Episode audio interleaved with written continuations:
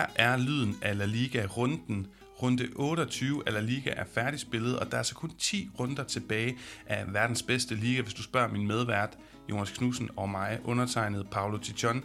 Spændingen den var rigtig høj i runden, kvaliteten var stor, og der er virkelig nok at snakke om, Jonas. Og så har vi jo vores noticier, som vi altid starter ud med, og jeg har egentlig tænkt, at det jeg vælger at, øh, ja, at trække ud fra spansk sportspresse, der har været, øh, ja, som, som de har snakket meget om den seneste uge, det er det, der er kommet på baggrund af de europæiske kampe i midtugen sidste uge, fordi jeg følte, der var sådan en Europa-ignorance, en sensationalisme i spansk sportspresse. Lad mig prøve at forklare dig, lytterne, hvad, øh, ja, hvad jeg mener, fordi Real Madrid gik videre fra Champions League mod Atalanta, og lige pludselig der bliver Zidane kaldt et geni i spansk presse. Real Madrid bliver kaldt det her europæiske monster, ingen vil trække. Og det var altså i min optik ret overdrevet. Og det kan egentlig bedst eksemplificeres ved et af de radioprogrammer, jeg hørte. Jamen, øh, da udsendelsen var et par minutter gammel, der kommer en ekspert ind, der har lavet noget andet, dækket noget andet på aftenen. Han kommer lidt, et par minutter forsinket ind, og så siger de velkommen, og så siger han, tillykke til Real Madrid, I har vundet Champions League, lyder det på, fordi den måde, de snakkede om Real Madrid på, de var helt op at køre, og det er altså i gåseøjne den objektive spanske sportspresse, vi snakker om her. Hva, altså, synes du ikke, det var en overdrevet behandling, og, og hvad skal vi egentlig ligge i Real Madrids avancement mod Atalanta?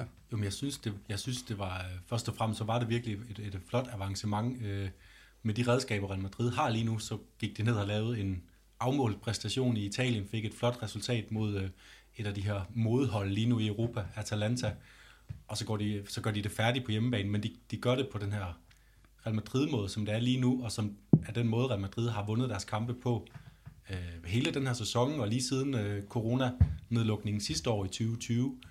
Øh, så jeg synes ikke, der var nogen grund til sådan at hæve Real Madrid længere op på baggrund af den her kamp i, øh, i måden, man vurderer dem på. Jeg synes jo øh, netop, at tre ud af fire halvleje, der var de decideret uimponerede. Det kan godt være, at de, at de var bedre end Atalanta, eller havde styr på tingene, men der er et rødt kort i første kamp, og, og som, som du også rigtig siger, Jonas, vi kender deres øh, niveau fra La Liga uge, øh, uge efter uge. Det, det, altså, jeg føler ikke, at Liverpool skal frygte dem. Det er jo så dem, der har trukket dem. Mm. Hvad tænker du om den, øh, ja, om den lodtrækning? Jamen, det, øh, det synes jeg er en spændende lodtrækning, fordi at det, er, det er jo to giganter, der er i knæ, øh, Liverpool, som har været øh, måske Europas bedste hold sammen med Bayern München de seneste par år, men, men nu ligger øh, de gik flot videre mod Leipzig, men i Premier League hænger de noget efter og kommer formentlig ikke engang i Champions League næste år, medmindre de vinder. Så der, der er helt klart spændende muligheder for Real Madrid lige nu. Øh, men jeg synes også lige, at jeg vil hæfte mig ved, hvorfor at de måske er så sensationsløsne over på den, oven på den her, mm. det her avancement mod Atalanta. Mm. Fordi det er jo normalt, altså det er et af de mindre hold i Italien. Jeg ved godt, de har imponeret mange og sådan noget, men det burde ikke være noget, der fik nogen til at hæve øjenbrynene, at Real Madrid slår Atalanta ud. Det siger måske også lidt om, at spanierne begynder at føle sig lidt presset på den her europæiske scene, og de egentlig bare var lykkelige for at få få et hold videre øh, til kvartfinalerne. Ja, så er det som om tingene bliver forsødet, fordi jeg ved godt, at Barcelona røg ud ugen før, men deres præstationer, de, ja, de blev også lidt forsødet, fordi det var jo reelt endnu en fadese i Champions League. Det er ikke, fordi vi skal til at snakke om det. De spiller en flot returkamp, det kan vi alle sammen blive enige om. Der er god stemning i Barcelona, de har vundet stort i den her runde, mere om det senere, men det hører jo til, det er jo endnu en, øh, hvad kan man sige, en tilføjelse til her narrativ om øh, Barcelona Champions League den her gang var det ikke en flot første kamp og så en dårlig anden kamp. Nej, det var en horribel første kamp og så en flot anden kamp. Men det er jo stadigvæk en reel losing, som så bliver sminket lidt af, at den bliver pæn til sidst. Men ja, lad os gå til, det er måske er min pointe her, at spansk presse forsøger Barcelona, de forsøger Real Madrid, hvor de måske skulle hæfte sig lidt mere ved Granada, som er i gang i den flotteste sæson i, i, ja, i deres historie, og så vi det alle som også videre. Ja, og Granada, de fulgte op på deres øh, nedslagning øh, af Napoli ved at, øh, at slå øh, Molde ud, norske Molde, som flot havde spillet sig videre. Og de har så fået i, øh, i kvartfinalen her, har de trukket Manchester United. Fed lodtrækning. Øh, som slog Real Sociedad ud tidligere, og fed lodtrækning ja, for, for Granada, som det bliver, medmindre de går videre og laver noget endnu større, så bliver det de indtil videre to største kampe i øh, den klubs historie. Og jeg synes, det passer godt, Jonas, fordi Granada, de, de skal ikke aspirere til at vinde Det ved jeg godt lyder fjollet, nu hvor de er en kvartfinale, men det kommer simpelthen ikke til at ske. Altså, det vil være så vanvittigt, så fedt, at de får et stort hold, får den store oplevelse, desværre uden fans, og så kan vi hæfte os ved Villarreal, der har fået en nemmere lodtrækning, og som godt kan aspirere til den her titel, hvis du spørger mig. Det kan de helt sikkert. De, øh, de slog jo Dynamo Kiev ud, og nu har de fået et andet øh, Dynamo-hold fra, fra Kroatien, Dynamo Zagreb, som jo på en eller anden måde fik værfet Tottenham ud. Jeg, ved, jeg tror, det var, fordi de ikke stillede med Pierre Emil Højbjerg i den der returkamp. Øh, rigtig gode muligheder for, øh, for Villarreal til at gå videre, og så har de jo mester Europa League øh, på bænken under Emery, som vandt den øh, med Sevilla tre år i træk fra 2014 til 2016. Øh, og hvis, øh, hvis de går videre Villarreal, så skal de altså møde Arsenal eller Slavia Prag. Arsenal, som under, var under Emerys øh, seneste øh, arbejdsgiver. Øh, og øh, det, det giver rigtig gode muligheder for, øh, for Villarreal i en finale, synes jeg. Fuldstændig. Og det bliver spændende at se, øh, Jonas. Det var en lille noticias med øh, dansk præcision og spansk passion, men altså ikke den her spanske subjektivitet, som de prøver at kalde objektivitet i pressen. Lad os prøve at tage en øh, god blanding dansk, ja, dansk præcision og spansk passion, når vi kører runde 28 igennem her efter breakeren. Un partido que quedará para la historia de los aficionados del Atlético de Madrid y que nos llena de orgullo como club una vez más estar entre los ocho mejores de, de Europa. Ja, og vi starter, øh, vi starter fredag aften, hvor vi havde en, øh, et, faktisk et af rundens øh, mest spændende opgør, synes jeg. Sådan en lidt en Europa-kamp. Det var Real Betis, der tog imod Levante på hjemmebane. Levante, de var tvunget til at gå efter sejren for at melde sig ind i den her Europakamp, som de er kommet lidt fra baghjul i. Det er Betis også med en fantastisk stime her i 2021. De har kun tabt to ud af øh, 11 kampe i, øh, i, i, øh, i 2021. Øh, og efter deres nederlag mod Sevilla i, øh, i derbyet, så kom de altså tilbage på sporet med en 2-0 sejr over Levante. Øh, og det gjorde de i en kamp, hvor der var høj kvalitet fra, fra begge sider. Det var altså to gode hold, der spillede mod hinanden med klare idéer om, hvordan de skal spille, øh, især når de spiller op nede bagfra begge hold. Øh, og så var det en lige kamp, men hvor øh, det alligevel var øh, Levantes Aitor Fernandes, der især i første halvleg havde en del at se til. Aitor Fernandes, der var jo valgt denne gang over øh, Dani Cardenas. Vi har jo lidt af en målmandskamp kørende i øh, Levante. Øh, anden halvleg vinder Levante så kontrollen, men så sker der, så sker der altså noget. Ja, man kan sige, Nabil Fekir, han scorer til 1-0. Det er den kedelige måde at sige det på. Den fede måde er at sige, at han laver et vanvittigt slalomløb, en solotur ja, af en anden verden. Sådan et mål, man har set Messi lave en, en god håndfuld gange i karrieren. Men fordi Messi gør det, ja, så er det både noget, vi bliver forvant med, men egentlig også noget, vi ikke fremhæver så meget, fordi han ellers har gjort det bedre. Men Nabil Fekirs 1-0-mål, det er et af de flotteste mål i hans karriere. Det er et sindssygt flot mål. Gå ind og se det på YouTube, når I er færdige, selvfølgelig, med at høre podcasten her. Øh, ja, og det bliver så også 2-0 øh, bagefter, og det er sådan lidt mere øh, øh lavkvalitetsmål, skal vi ikke sige det, sådan uh, Levantes forsvar, der fuldstændig kigger en offside øh, i forbindelse med et, et frispark, øh, der, hvor der bliver slået et indlæg ind, og så er der lige pludselig fire Real Betis-spillere, ingen af dem er i offside, alene med målmanden, og så ender Juanmi øh, simpelthen med at, at gøre det til 2-0. Og så er den kamp egentlig afgjort. Øh, Levante, de prøver at lave lidt ændringer jeg, øh, i opstillingen. Jeg, går, går over til at spille med tre bagved. Jeg var lidt i tvivl om det var for at mindske øh, katastrofen, eller for at gå efter sejren. Det lignede mest, at Paco Lopez han tænkte, lad os lade være med at tabe større i den her kamp, øh, i det mindste. Det kunne de alligevel godt have gjort, fordi øh, Nabil Fekir var på spil igen med en kæmpe chance. Han står øh, præcis mellem øh, straffesparkspletten og mm. målmanden, og har hele øh, målet åbent for sig, og sparker udenom målet.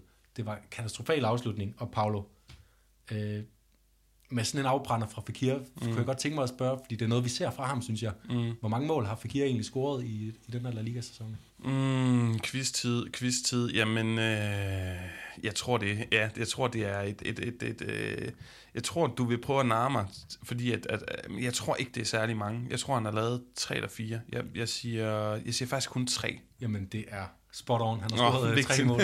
altså, og det, det synes jeg fortæller, at han kommer i rigtig mange farlige situationer for, for Real Betis, men jeg synes, han mangler noget, øh, noget koldt blod i de afslutninger. Han har så lavet seks assist, skal det lige siges. Ja, klart, og han er jo en profil, og han blev drillet sidste sæson med, at han ikke han kunne levere de store kampe, men altså, får du ham på et Canales niveau, hvor det er sådan kontinuerligt, så ser det rigtig spændende ud. Lad os tage et par af de her øh, nombres øh, propios, vi indførte i sidste udsendelse, altså mm. nogle bemærkninger på nogle bestemte spillere.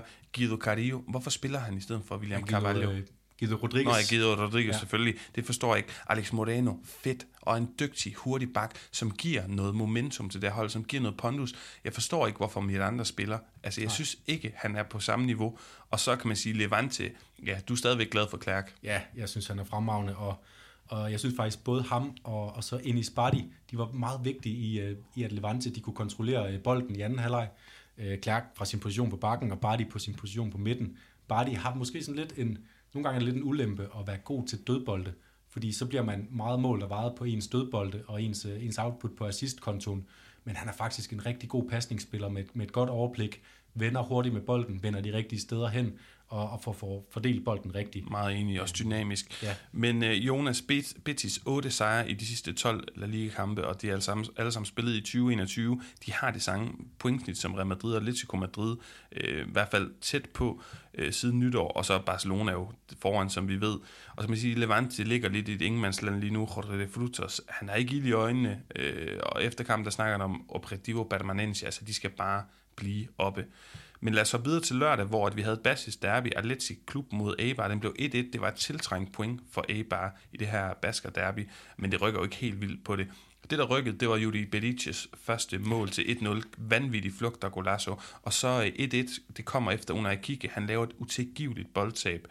Øhm, ja, og, og så kan man så sige, at uh, Atletic Klub, de burde have vundet komfortabelt, for de havde både chancerne til, de skabte. Brian Hill havde en sindssyg øh, vanvittig dribletur i, i løbet af kampen. Det kan være, han blev inspireret af sin også øh, venstrebenede ven, Nabil Fekir, i, i, i dagen før. Men i hvert fald 11 kampe uden sejr nu for Eibar, efter de vandt over Granada 3. januar. Rigtig mange etmålsnederlag og uafgjorte, og så selvfølgelig et par tomålsnederlag mod Villarreal og, og Sevilla. Fire uafgjorte i seneste fem indbyrdes opgør, og det er jo selvfølgelig flot for Eibar, når det er storebror, de står ja. imod. Lad os tage en lidt længere gennemgang af Celta Real Madrid. Real Madrid vinder 3-1 på ja, Balaidos. Det gør de, og øh, i en kamp, hvor de kommer, hvor de, hvor de spiller måske en af de, de bedste første halvleg, de har gjort i den her sæson. Øh, de kommer ud med en, en 4-4-2 øh, opstilling på papiret, men det var altså det var sådan virkelig fleksibelt Real Madrid hold vi så. Vi så uh, Lucas Vazquez fra sin position som højre bak gå langt med frem. Vi så Valverde, der så trak ud og ligesom styrede spillet bag Vazquez. Vi så uh, Mangdi, der nogle gange lå inde som sådan en form for, for, for mærkelig innerwing tier ja. uh, nærmest. Og så, uh, og så Kroos, der også trækker ud i, i de her rum, hvor han, hvor han, hvor han kan få bolden og, og spille frem. Og så havde vi igen Vinicius tæt på Benzema, snakker om det sidste uge med de her kontramuligheder, mm. Real Madrid kan få på det. Ja, jeg tror, det er fornuftigt, at Brasilien ligger sig op af den her spilintelligente franskmand. Og det er jo det gala. Det kan godt være, at Cavaral mangler for Vasquez. Jeg synes ikke, der er så stor kvalitetsforskel. I hvert fald i den her sæson, så kan man sige, Nacho, der er selvfølgelig også Ramos, som vil være i det gala, men stadigvæk ikke kæmpe forskel. Og pointen her er, Vinicius er det skarpeste offensive våben, du har, efter Rodrigo har været skadet, og de andre ikke slår til. Og Valverde det på den her højre kant, som jo også er en midtbane, som du selv mm. øh, flot øh, eller rigtigt beskriver. Men han er, han, altså, det må Zidane også bare erkende. Det kan godt være, at jeg ikke har gode indskiftningsmuligheder, så når jeg spiller mine fire midtbanespillere, men Valverde er skarpere ud den her højre side. Han får mere til at fungere end alternativerne. Ja, det gør han. Og hvis vi lige skal trække overskrifterne fra kampen op, så var det netop Real Madrids rigtig gode første halvleg. Øh, Celtas rigtig god anden halvleg, og så selvfølgelig, at Benzema bare fortsætter sin øh, bravende form med at være med i, i alle tre, øh, Real Madrids tre mål. Øh, og Real Madrid, de sætter sig altså tungt på begivenhederne her i første halvleg. Celta, de kan, de kan, de kan på ingen måde finde forbi den her øh, midtbane. Øh, Real Madrid har lagt med de her, med de her fire, øh, fire dygtige øh, øh spillere øh, på midtbanen. Øh, Renato Tapia, han ligger helt isoleret, og vi ser det også, øh, hvis vi lige tager det første mål først, Kroos finder Benzema med en knaldhård aflevering ind i fødderne. Øh, Benzema vinder, sparker den fantastisk ind. Altså virkelig, virkelig ja, og verdens bedste, ja, verdens bedste kropsfinde, hvad hedder det, Kroos laver der. Så simpelt, så effektivt, mm. og bum, så sidder den der. Så sidder den der. Og så 2-0-målet, der får Real Madrid nemlig gevinst af det her, øh, med at Tapia, han er helt isoleret på Celtas øh, 6'er position. Og der er det Kroos, der går frem, vinder bolden inde i Celtas straffesparksfelt, efter Rizal Murillo, han har valgt at spille Renato Tapia med to modstandere i ryggen, helt mm. håbløst. Og så scorer Benzema på, på Kroos' oplæg for anden gang øh, i træk. Og Jonas, her skal nævnes et, vi kan godt lide Renato Tapia, han gør rigtig meget, ja. og han står alene med det her balanceansvar på den her midtbane. Nu har vi rost sit andet lidt her, altså, mm, og, og, og han læser den her kamp godt, så kan vi komme tilbage til anden der bagefter, men jeg synes ikke, det her Real Madrid-hold har udviklet sig nok i den her sæson. De har faktisk ikke, hvis du spørger mig, jamen så er de, øh, ja, så er de gået tilbage i, i kadence i niveau. Hvor, hvor ligger han på vores barometer? Er, er han gal? Er han genial? Hvor, hvor ligger du ham? Jamen for, for, for et par måneder siden var jeg meget kritisk over for ham, fordi at jeg synes, det bare pegede retning af, at lige pludselig ville de begynde at tabe de her kampe. Det har de jo ikke gjort, så på, og, og så har han leveret den der præstation mod Atalanta, som ligger meget i tråd med den måde, de vinder deres kampe på i La Liga. Så jeg synes på en eller anden måde, så må man give ham kado for, at han får at han får hævet resultaterne hjem, men, men altså, det kan ikke begejstre Real Madrid-fansene. Real Madrid-fansene skal forvente mere, Zidane skal forvente mere af sit Real Madrid-hold, og øh, Real Madrid-ledelsen skal forvente mere af Zidane, synes jeg, selvom at han får resultater stadig med i mesterskabskampen. Øh, og det viser sig også i den her kamp, at det ligner lige, at øh, Real Madrid skal have sådan en kamp, hvor de får, hvor de får en, en stor sejr, en komfortabel sejr på en svær udbane, som vi, som vi er vant til at se øh, de store klubber i Spanien få en gang imellem, når de rigtig folder sig ud. Øh, men så lige inden, øh, inden pausen, så får Santimina scoret. Det er det andet frisbaks øh, indlæg i kampen, der bliver, der bliver farligt for Real Madrid. Øh, Dennis Suarez ligger den ind til Santimina, der hætter den ind. Øh, og det er det eneste, Celta viser i første halvleg, de her to frisbak de får alligevel det boost, og i anden halvleg kommer de ud som et helt andet hold. Real Madrid kommer i sådan lidt mere end 4-5-1, og det åbnede altså for, at, øh, at Celta de blev inviteret ind i kampen og kunne rykke deres kombinationer længere frem, op til Price Mendes, øh, Nolito, øh, som lå øh, længere frem på banen. Det er Denis Suarez, og man kan, man kan sige, at Aspas, han når både at tvinge uh, Courtois til en redning, rammer også stolpen på et frispark, og det er så Casemiro, der holder den ude, og han er bare... Ja, Udsøgt uh, murarbejde, det er sjældent, jeg siger det, men det er fantastisk, han får hovedet på den afslutning. Meget enig. Og så har du også Fadeda, som har en stor dobbeltchance i 90. minut, så det blev alligevel sådan lidt den her øh, ikke så komfortable kamp, som man troede efter, efter, ja, hvad kan vi sige, efter den her flotte første leg, og så lukker og slukker øh, Real Madrid, som de så ofte har gjort i de her lidt øh, ja, mærkelige kampe, hvor de ikke øh, får gør, gjort det tidligt i kampen. 3 Benzema øh, lægger den til Asensio i en kontrastød, og så er kampen selvfølgelig over. Og så kan man sige, Asensio, han havde kun scoret to mål i sæsonen før midtuge kampen mod Atalanta. Han er så røget ud på bænken, jeg synes, jeg er fortjent, for han har leveret absolut ingenting i de sidste mange, mange måneder, hvor han har fået pladsen, blandt andet fordi Rodrigo og Azar har været skadet. Så scorer han to gange som indskifter, og så har man jo lyst til at sidde og tænke, er det hans ideelle rolle? For han har ikke mm. leveret særlig meget de sidste øh, lange tid, reelt efter Ronaldo blev skadet. Du har en situation, hvor at han, øh, jeg tror det var i øh, sæsonen 18-19, hvor han virkelig blev forventet, nu skal han tage et step op, er ude i et interview i spansk presse og sige, øh, no tengo que tirar del carro, tror jeg det hedder, at, at han skal ikke bære læsset, og han blev voldsomt udskældt, fordi mm. selvfølgelig skal han det. Han har ikke gjort det siden, han gør det heller ikke nu, med to mål som indskifter, det skal man selvfølgelig også rose. Det skal man, og jeg er lidt ked af situationen med ham, fordi da, lige da han kom frem og afgørende de her Supercopa Classicos øh, i, jeg tror det er 16, der, der tænkte jeg, øh, Ballon d'Oro spiller øh, inden for en, en håndfuld år. Men øh, sådan blev det ikke. Og vi rykker med den snak videre til, øh, til den næste kamp på programmet, som var øh, senere lørdag, da Huesca tog imod Osasuna i et vaskeægte bund øh, opgør mellem Huesca, som ligger på sidste pladsen, Osasuna, der ligger lidt mere komfortabelt til øh, op i den anden ende. Det blev 0-0. Øh, så hvad skal man hæfte sig ved? Øh, der var en, øh, en lidt en danskervinkel på den her kamp faktisk. Øh, startdebut til øh, Dennis Vavro, som er på lån fra Lazio i Huesca, hvor til han blev solgt fra FCK i sin tid. Han blev så udskiftet efter en time, en til en udskiftning med Pablo Insua. Inden da, der når han faktisk at have et ordentligt brag på overlæggeren, som Osasuna-keeperen Juan Perez lige får vippet op på overlæggeren. Der var, der var gode chancer til begge hold faktisk i kampen, men især Huesca, de rakte, rakte ud efter pointene til sidst. Øh, og Dani Skritje, uh, han har sovet dårligt øh, natten øh, til søndag, for han brændte to kæmpe chancer, og den ene dybt ind i overtiden, hvor alle holdkammerater, Pacheta og ham selv, de var nede og bide græsset. Øh, det havde været kæmpe sejr for dem, men det blev pointdeling, og jeg hæfter mig ved, at øh, faktisk øh, ingen sejre til bundholdene i den her øh, runde, men alle undtagen Cardis og Alaves fik point, så alligevel var der nogle tabere i runden. Ja, og når du nu snakker om, øh, ja, om de her bundhold, Jonas, sidste gang, der snakker vi om, hvem tror vi rykker ned. Øh, det er selvfølgelig lidt skidt, jeg ikke men jeg er ret sikker på, at, at jeg får sagt uh, Weska, og du måske... Nej, jeg, du siger Weska, jeg siger Elche, er det sådan der? Jeg siger Alaves. Okay, men jeg sagde... Som sådan mit, øh, det har været mit, mit klokkeklare Ja, jeg tror, jeg sagde Elche, som egentlig spiller meget, meget fint, men... Øh, men omvendt ikke får øh, resultaterne. Lad os lige lynhurtigt. Hvem kunne du bedst tænke dig, der blev op af de her bundhold? Jamen altså dem, der, dem, der ligger tætte lige nu, øh, Osasuna, synes jeg er, er sådan et, øh, et hold, jeg gerne vil have op i La Liga. Øh, fed hjemmebane, god, sådan stabil klub. De er aldrig helt op i skyerne, men, men, men de laver noget godt, øh, godt arbejde der. Og så er det Alvejadolid, fordi det er det, at jeg godt, det, er, det jeg kigger efter, når jeg vurderer, det er, det er, hvem kan række op efter noget mere. Og det synes jeg godt, at Valladolid kan med, altså det er jo også bare sjovt, de har Ronaldo som ejer, men de spiller også noget god fodbold, synes jeg, når det, når det kører for dem. Jeg skulle lige til at sige, at vi venter jo på den her Ronaldo-effekt. Hvornår poster han penge i det? Hvornår kan han trække nogle måske spændende brasilianske talenter? Det, jeg er enig i, at jeg synes også, at Valladolid kunne være fedt, og ligesom de får lov at få noget momentum og sådan noget der, men vi skal også snart se Ronaldo-effekten. Mit eget bud er Cadiz, og man kunne tro, det var på grund af Jens Jønsson, men det er, fordi jeg har noget familievenner i, i omegnen, og simpelthen elsker den by, og synes, det er super fedt, at, at de er oppe. Lad os så videre til Valladolid Sevilla.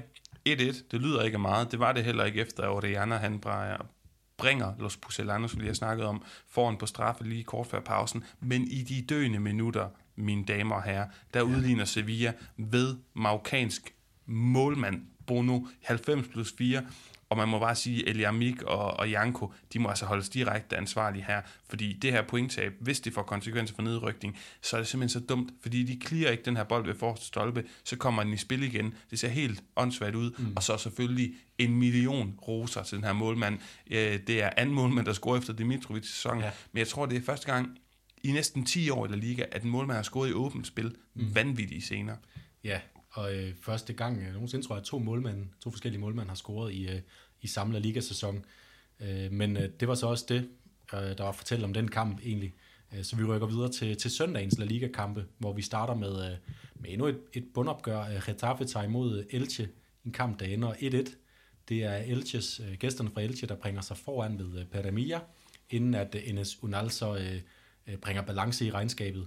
Øh, I løbet af kampen så får, får den her gamle, gavede øh, øh, målrev Angel også brændt et straffe, øh, som var, jeg er lidt i tvivl om det var dårligt sparket, eller, eller bare suveræn reddet af, øh, af Badia. Øh, det er en af de lidt svære at vurdere, men øh, han brændte, og det endte 1-1. Noget, der lige hæftede mig ved kort ved den kamp, det var, at Kubo, han var valgt til start på den højre kant, hvor vi har set Carlos Aleniar gøre sig lidt de sidste, sidste par kampe tidligere. Øh, den mere destruktive Nyom, som jo var i karantæne i, i den her kamp. Og Kubo, han får både nogle gode, et, et godt langskudsforsøg øh, sendt afsted, som var ved at, at, se, at, at øh, sikre ham en scoring, og så får han lavet en rigtig god øh, udfordring, som førte til oplægget til Unal ved, øh, ved den udlignende scoring. Så måske han lige kan nå at blomstre lidt her til sidst i sæsonen. Det, det kunne da være sjovt at se.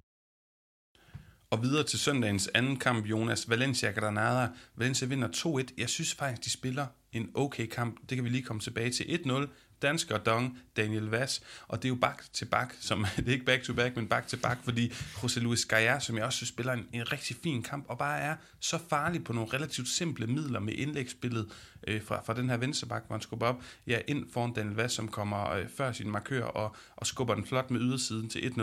Alex Blanco, scorer til 2-0 for Valencia, og man tænker lige pludselig, okay, det ser rigtig spændende ud, det her.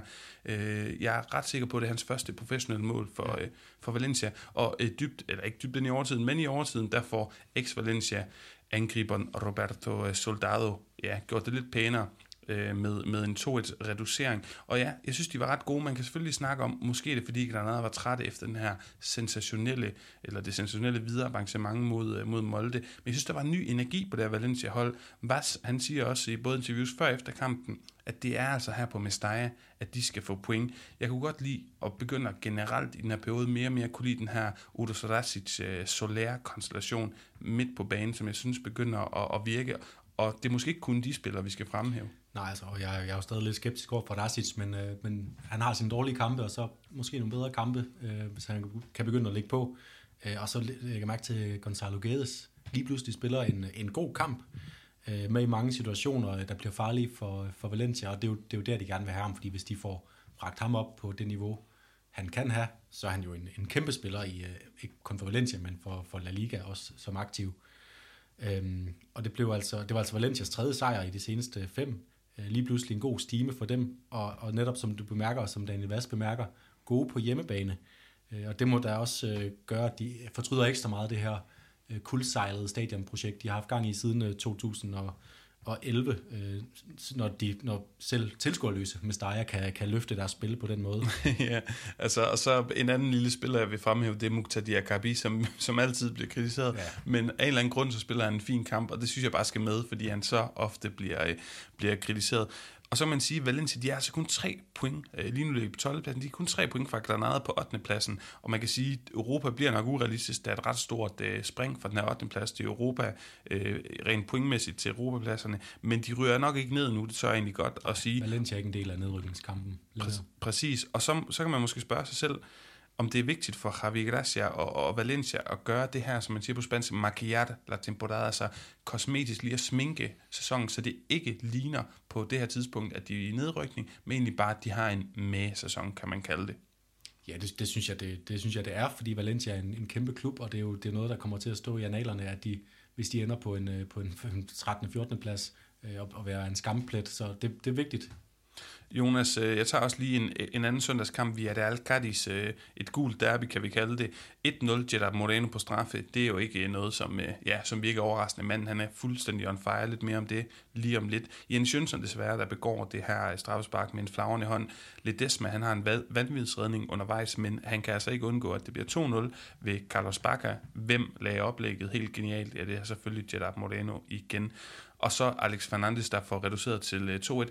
Gerard Moreno i 2021, prøv lige at høre her, han har været med, han er med i 14 kampe i 2021, 12 mål, altså næsten et mål per kamp, og syv oplæg dertil. Manden, han er virkelig, virkelig blandt de aller, aller, allerbedste spillere. Ikke kun i Spanien, men i hele Europa i 2021. Mm. Enig, og øh, så også det her, øh, altså han scorer på straffespark, ja vel, vel, men, men, men det jeg lægger mærke til, det der oplæg, han laver til Bakker, det er en svær bold, han får at arbejde med ned omkring baglinjen. Han tager den bare ned på sådan helt perfekt vis. Bolden er cleanet mellem hans højre fod og, og græsset, og så Barca med, med sådan en vigtig mål øh, for ham, øh, hvis han skal have en fremtid i La Liga. Og Jonas, så er der Atletico Madrid Alaves, de vinder 1-0. Der var mere drama end den her 1-0 øh, lyder til, fordi det er jo en klassisk, altså trademark Cholo Simeone. De har smidt 11 point i den seneste halvanden måneds tid. Det her Chelsea-sit, skal vi lige have en kort bemærkning for dig på det først? Ja, det var beskæmmende for Atletico. De lignede slet ikke et hold, der havde en, en tro på det. En, en, øh, ja, de, de lignede ikke et hold, der var god nok overhovedet til at være med på den scene, de spillede på, og det var, det var pinligt for Atletico og for spansk fodbold. Øhm, og, og, og det sjove det er egentlig, at det, eller det sjove, det, det tragiske måske, det er, at det fortsætter lidt øh, de tendenser, man så i Chelsea-kampen ind i den her kamp mod Alaves. Øh, de, de spiller træt mod det, som, som jeg mener er et af La Ligas dårligste hold den her sæson, er Abelardos, øh, Abelardos Alaves. Øh, og egentlig i første halvleg kommer den største chance til øh, Rosello, hvor, øh, hvor Stefan Savic er nede i sin rigtig heroiske øh, redning. Jeg synes faktisk, der er flere af de her spillere, der virker lidt øh, trætte. Ja. Altså, øh, man kan godt forstå det, at Carrasco, øh, Llorente og så videre, Trippier, øh, jeg kan godt forstå det selvfølgelig især eksemplificeret ved Suarez, og så synes du også, at Jimenez, han... Øh, ja, den... Jimenez, han lignede en gammel mand mod Chelsea, og han gjorde det igen mod Alaves, og jeg, jeg spørger mig selv, øh, hvor vigtig er han for Atletico, fordi han må, Simeone må, må vurdere ham til at være, være rigtig vigtig, altså bare hans tilstedeværelse, siden han spiller ham i den, i den tilstand, han er i lige nu. Han har været ude med mange skader, skal det siges, så det er ikke hans egen skyld, han er, han er der, hvor han er.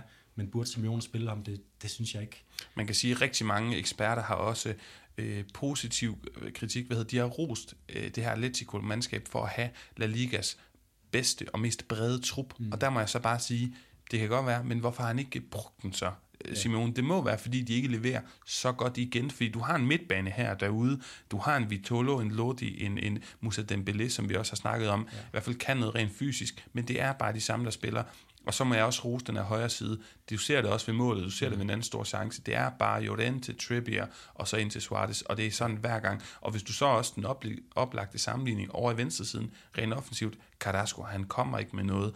De, de, de formår ikke at binde den her venstre øh, side sammen tilnærmelsesvis. Og Lemar, som ligger tættest over på sin gamle øh, Monaco-kammerat også, øh, øh, Carrasco, han kommer heller ikke med meget. Han ser også lidt træt ud i den her kamp. Mm. Og det var også det, bare det, jeg vil sige. Altså, Atletico, ligesom mod Chelsea, deres, deres første pres øh, fungerer ikke. Alves spiller sig udenom det. Deres restforsvar derefter, når Atletico har mistet bolden, hvilket de gør, det fungerer heller ikke. Så man kan løbe kontra mod dem, som Rosello gjorde, og som Chelsea gjorde igen og igen og igen. Øh, og det er bare virkelig bekymrende, og de bare heldige, at Alaves ikke formår at udnytte det øh, manglende sammenhæng i spillet. Øh, afle, de afleverer øh, bag ved hinanden, det, det går langsomt, øh, men så alligevel, så sker der noget i anden halvleg. Ja, og så lige det der med, med afleveringene. Kukke, der er mester aflevering, hans afleveringer sidder heller ikke i skabet altid, og det er, det er meget symptomatisk. Men så sker der noget, og det er jo egentlig Suarez, der starter med at skabe selv en god mulighed, om man tænker, okay, nu der er ild i hans øjne, og senere, ikke meget længere efter den her, øh, den her mulighed, han skaber til selv, ja, der scorer han på 1-0. Som sagt, den her højre side, der bare er så vanvittig god. Ja. Og, øh, og det var ikke slut her øh, i øvrigt. Øh, Atletico skulle igennem øh, flere pinsler. Øh, der bliver dømt et straffespark til Alaves i, øh, jeg mener det er 87. minut, øh, noget lignende. Og hvem skal sparke det? Manden, der brændte en stor chance i første halvleg, Rosello. Og så møder han altså bare verdens absolut bedste målmand. Jeg bliver nødt til at sige det. Mm. Det er en monstrøs redning. Jeg ved ikke, om det, det er dårligt sparket. Det, det, det, skal man altid, det, det er det næsten altid, når målmanden formår at redde den men han, han ligner bare, han fylder hele målet. Mm. Øh, på trods af, at han ikke er lige så lang som for eksempel en Courtois, jeg er fuldstændig enig. Og prøv at se din reaktion, Jonas. Ja. Atletico spillere, de kaster sig over Oblak, som om han lige har reddet et afgørende straffespark i en finale. Altså, der kan du virkelig se, hvad det betyder. Og jeg har lyst til, jeg gør det ikke, men jeg har virkelig lyst til at sige, at der, der redder han La Liga hjem. Fordi det er eddermame. Hvis de vinder ligaen, så vil du kigge tilbage på det her øjeblik og sige, det der, det var fuldstændig afgørende. Ja, helt enig. Men øh, Jonas, lad os hoppe videre til en anden stor kamp, og en, der ikke var lige så tæt. Lad, lad det bare være sagt med det samme, at der er Sociedad FC Barcelona. Lad os lige hurtigt tale øh, os igennem mål på den anden sagen. Altså 1-0, den ender 6-1 for øvrigt. 1-0, Griezmann mod sin gamle klub, Tiki Taka, Alba til, til boksspiller, Dembélé 2-0. Busquets, en førstegangsberøring af Guds noget, der skaber alt momentum i det her mål, og så Dest med en flot øh, afslutning. 3-0, det er bak til bak, som vi snakker om også med Valencia. Altså det er Jordi Alba, der ligger helt nede på, på baglinjen ja, og sender den ind. Det også lige, riser det også lige den her venstre baksituation på landsholdet op med, med Alba og, og Gaillard, der begge har gode kampe. Fuldstændig, det er jo et luksusproblem. 4-0, Busquets, der serverer igen en bold af, af Guds nåde, men på altså en meget længere bold og en helt anden øh, type til en løber. Hvem kunne det være? Er det Usman Dembélé? Er det Griezmann? Nej, overraskende nok var det Messi. Altså et obra de arte af, af Busquets, som, øh, og så øh, chipper den ja, over forsvaret, hvor Messi så på en eller anden måde også lidt chipper den med første berøring. 5-0, Dembélé, vanvittigt flot solomål ud af nærmest ingenting. Og alligevel så får Real Sociedad, øh, ja, de var egentlig også gået sindssygt flot ja. mål. Kun flotte mål i den her kamp, og det var Bardenechea øh, med rigtig golasso. Han, øh, han, øh, han sætter det selv op, øh, spiller bande med Carlos Fernandes, og så knaller han den op, den her 19-årige øh, øh, stortalent, som vi kommer til at se meget frem til, også øh, med på Spaniens U21-landshold. Ja, forhåbentlig. Man kan spørge selv, hvorfor spiller de her to ikke mere? Det har ja. vi i hvert fald spurgt, uh, spurgt om her i podcasten. 6-1 skulle det også blive Messi på sådan en rigtig La Masia pingpong, der virkelig må gøre Barcelona-fansene glade, og, og fortrøstningsfulde Mingueza og Puig er også involveret, så Alba... Likes Moriba har jeg, har jeg noteret med efterfølgende også, er faktisk også med i, i målet. Det er så fuld blad. Fuldstændig. Og vel også ham, der ligger assisten, er det ikke det? Nej, det er Alba, der ender med assisten, øh, mener jeg. Ja, men det, men det, det var svært at følge med i, ja, i det, der skete faktisk. Ja, præcis. Et orgie af lige præcis af La Masia-produkter. Og så kan man sige, ja, de sætter sig fuldstændig igennem, og, og ser bare generelt uh, super skarpe ud, Barcelona. Ja, og de satte sig nemlig på den her kamp, øh, hvis man, altså, hvis man overhovedet behøver at sige noget om, altså måltavlen taler for sig selv, men hvis man skal sige noget om kampen, så satte de sig lige fra første fløjt på kampen. Alligevel så, altså, de skabte ikke vildt mange chancer i første halvleg. Øh, vi skulle frem til 3 og 4 0 målene, synes jeg, før korthuset for alvor væltede for Real Sociedad. Til gengæld havde Isak faktisk to rigtig gode chancer. Øhm, den første, hvor han bliver, kommer fri helt øh, ind, dybt ind i feltet, men øh, laver en skidt afslutning til stikken redder. Den anden, der får han bolden, øh, eller der får der, Real Sociedad bolden foræret af Tastikken, der prøver at spille den ud, men så er Tastikken i den grad selv på pinden bagefter til at redde, øh, redde jernet ud af ilden med, med en fremragende redning. Så, så ingen mål til Isak der. Øh, og derfra så, så, så tumlede de dem jo bare øh, over, og det, ja, Ja, man kan sige, ved, sige, altså, de scorede på alt, og, og hvis de havde haft den samme skarphed, så kunne man måske netop snakke om den her remontada i Paris. Men ja. lad os uh, opsummere, Jonas, en, en god fødselsdagsgave til både Ronald Koeman, der blev 58 på, uh, på dagen, og Jordi Alba, der også blev 32. Et par, igen, nombres uh, proprios, Dembélé, der i, i nogle perioder af kampen bare ligner en rendyrket nier, mm. den måde han ligesom ligger Fijardo Centrales og ligger, og, og ja, hvad hedder det, ja, ligger imellem de to, øh, de to midterforsvar. Lidt en rolle, vi så Breathwaite øh, komme ind og have i, i nogle kampe, der hvor han lå centralt ligesom at, at strække forsvaret.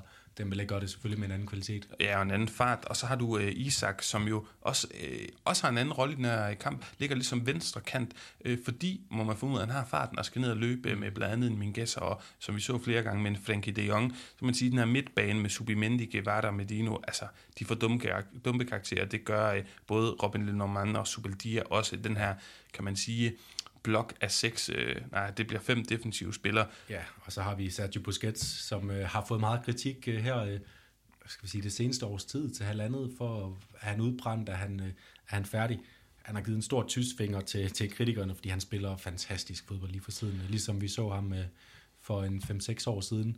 Øh, den her, de her assist, han ligger, men også de her, øh, den her måde, han sætter øh, angrebene op på, det han finder Messi øh, situationer, hvor andre bare ikke gør det. Det må man sige, og så skal vi også have de her backs med, vi har rost. Altså, det er moderne wings i forhold til den måde, vi så både Dream Team og, Bas og Guardiolas mandskab bruge de her backs på. Både Dest og Alba er fuldstændig on fire.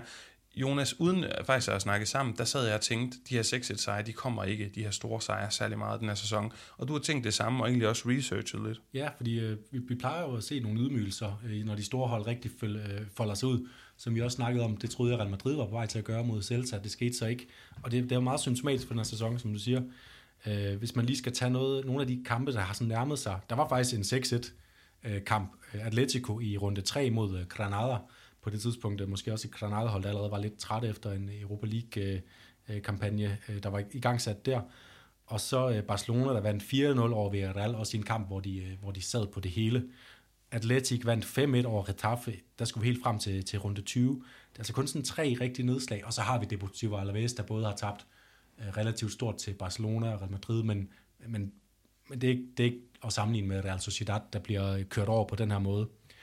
Ja, så værd at bemærke, at Real Sociedad, det er sidste kamp inden pokalfinalen mod Atletic Klub, den her baskiske øh, Copa del Rey-finale, som øh, vi kommer til at varme op øh, til i en særudsendelse lidt senere.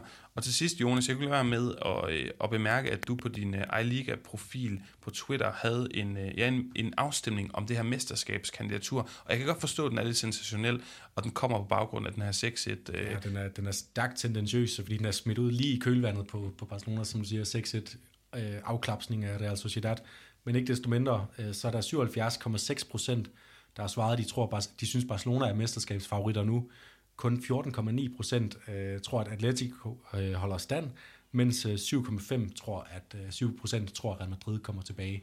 Og jeg synes, det er meget høje tal i Barcelonas favør, men det er også, det er, den er lavet ligesom de spanske aviser laver deres meningsmålinger.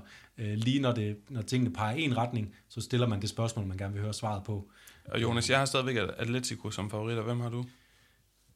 Jeg, jeg tror, at Atletico vinder, men jeg har meget, meget jeg har svært ved at kalde dem favoritter lige nu. Barcelona har både Real Madrid og Atletico Madrid tilbage i kampprogrammet, øh, og der kan de jo gøre hele forskellen. Absolut. Jamen lad os høre lidt om uh, Messis ambitioner i en break, og så lad os tage koringerne.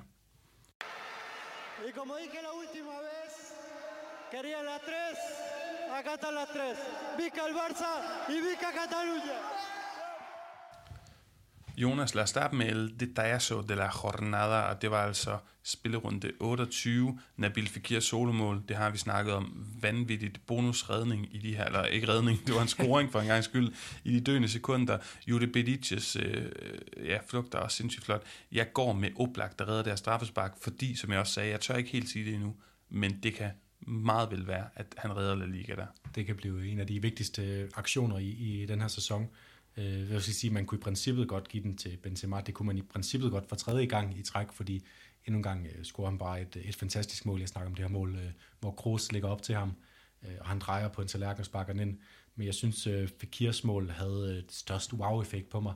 Den måde, han slalommer sig igennem og får bevaret balancen og sparker den ind mellem benene på, øh, på keeperen. Det, er, det, det minder sådan lidt om, øh, om øh, Messi, og det er sjældent, der er nogen, der, der gør det er fuldstændig enig, og man kunne, ja, jeg på en måde havde også mest lyst til at give den sammen. Vi kan jo godt give den til en øh, hver især, men det er bare den her betydning, ja, potentielt, det kan få, der gør, at, at jeg går med oplagt. Lad os gå med Hugon. Karim Benzema spiller vanvittigt, Gerard Moreno spiller vanvittigt, det er ikke nogen nyhed.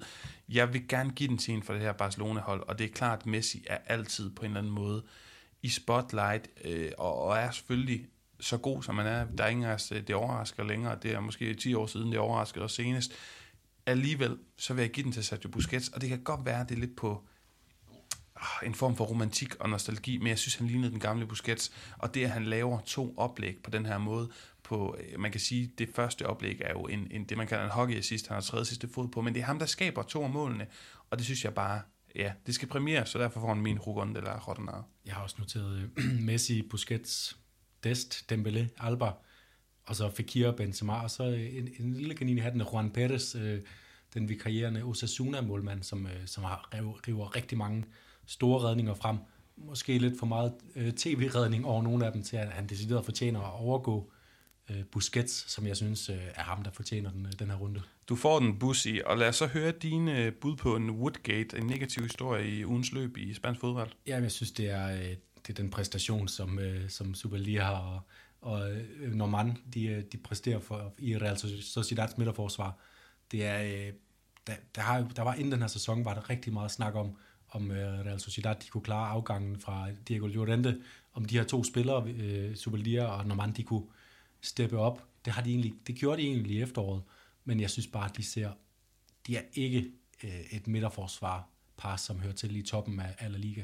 Men måske har det noget at gøre med, fordi Diego Llorente var også udskilt en gang imellem. Han havde nogle hjerneblødninger, men han var en aggressiv forsvarsspiller. Mm. Jeg synes, de her to er mere de her akademiske, dygtige ja. forspillere med bolden, og nogle gange, jamen så, når de netop bliver kørt over Barcelona, så glemmer de at takle igennem, eller gå aggressivt ind i dueller. Det ser udstillet ved Dembélés mål, hvor jeg forstår simpelthen ikke, hvad der sker.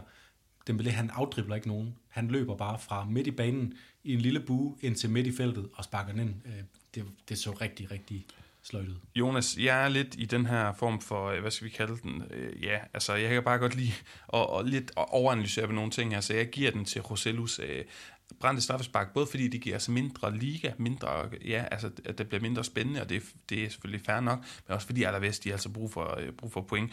Min Ramos historie, altså Komans Barca, det skal vi til at snakke om, Valencia er tilbage, det er også fedt, men igen, jeg kan også godt lide at give den til de her lidt mindre åbenlyse, og det bliver Pellegrinis Real Betis, som bare er, har leveret et 2021, som vi snakker om i, i toppen af udsendelsen, ja, nærmest second to none, i hvert fald, øh, det er kun de øverste hold af liga, der kan følge med, og ja, chapeau til ham. Hvor er det fedt, at Albetis, det her hold med den her vilde ja. fanbase, og de her fantastiske spillere, som bare ikke altid lige formår at spille som et kollektiv, jamen han har fået styr på dem, og det er bare fedt.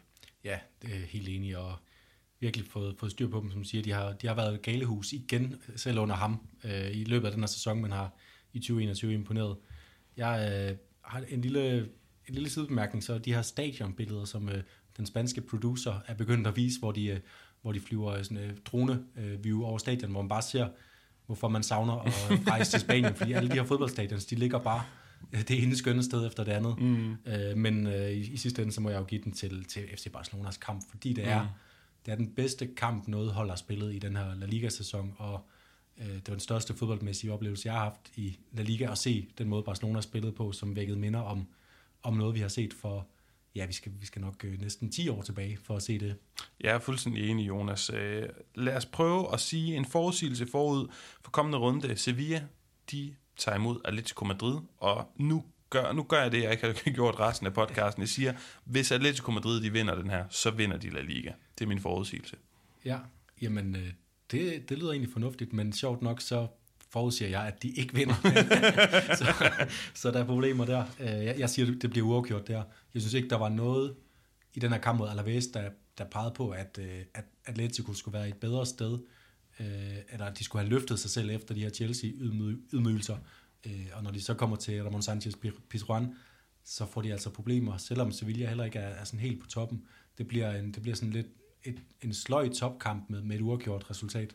Og det er jo fair nok, Jonas. Du gætter på, hvad der sker i kampen, og på den måde, så jeg rygdækker mig jo lidt og ja. siger, at der kan komme et efterspil, og det kan også være, at de taber den her kamp, eller i hvert fald ikke vinder den, og vinder ligaen uanset hvad, og det kan også være, at, øh, ja, at de vinder den her kamp, og ikke vinder ligaen, men jeg siger, at de vinder den, og også, nej, jeg sagde, jeg sagde hvis de vinder den, det er meget vigtigt, ja. og med, hvis de vinder den, så vinder de ligaen. Et par sidste bemærkninger, inden vi lukker ned. For det første, jeg har snakket med Rajko Lekic, lyt til det uh, ja, interview, den samtale, vi har sammen, han er befriende øh, ærlig omkring øh, sin tid, og jeg skulle nærmest ikke stille ham spørgsmål, før han svarede øh, rigtig, rigtig meget. Fantastiske anekdoter, både hvis man er til sådan lidt øh, blodspatter og, øh, og, øh, og sjove historier om, øh, om penge, penge øh, skuffer, der ryger rundt. Og Jonas, den anden ting er, at senere på ugen, der øh, laver vi en optakt i samarbejde med Ekstrabladet om netop den her første af de to Copa del Rey-finaler, vi har i april. Den første er den baskiske. Vi ringer en mand, der er bosiddende i Baskerlandet op og høre lidt om baskisk fodboldkultur. Den næste sidste ting, jeg skal sige, det er tak til Indkast, hvor vi har fået lov også at bo på deres hjemmeside, ligesom vi bor på vores egen Facebook-side. Den kan I gå ind og like for ikke at misse vores indhold. Og vi bor selvfølgelig på alle podcast-tjenester, så tjek os ud på den, I bedst kan lide. Og til sidst, jamen så vil jeg egentlig bare sige tak, fordi I har lyttet med, og vi lyttes ved.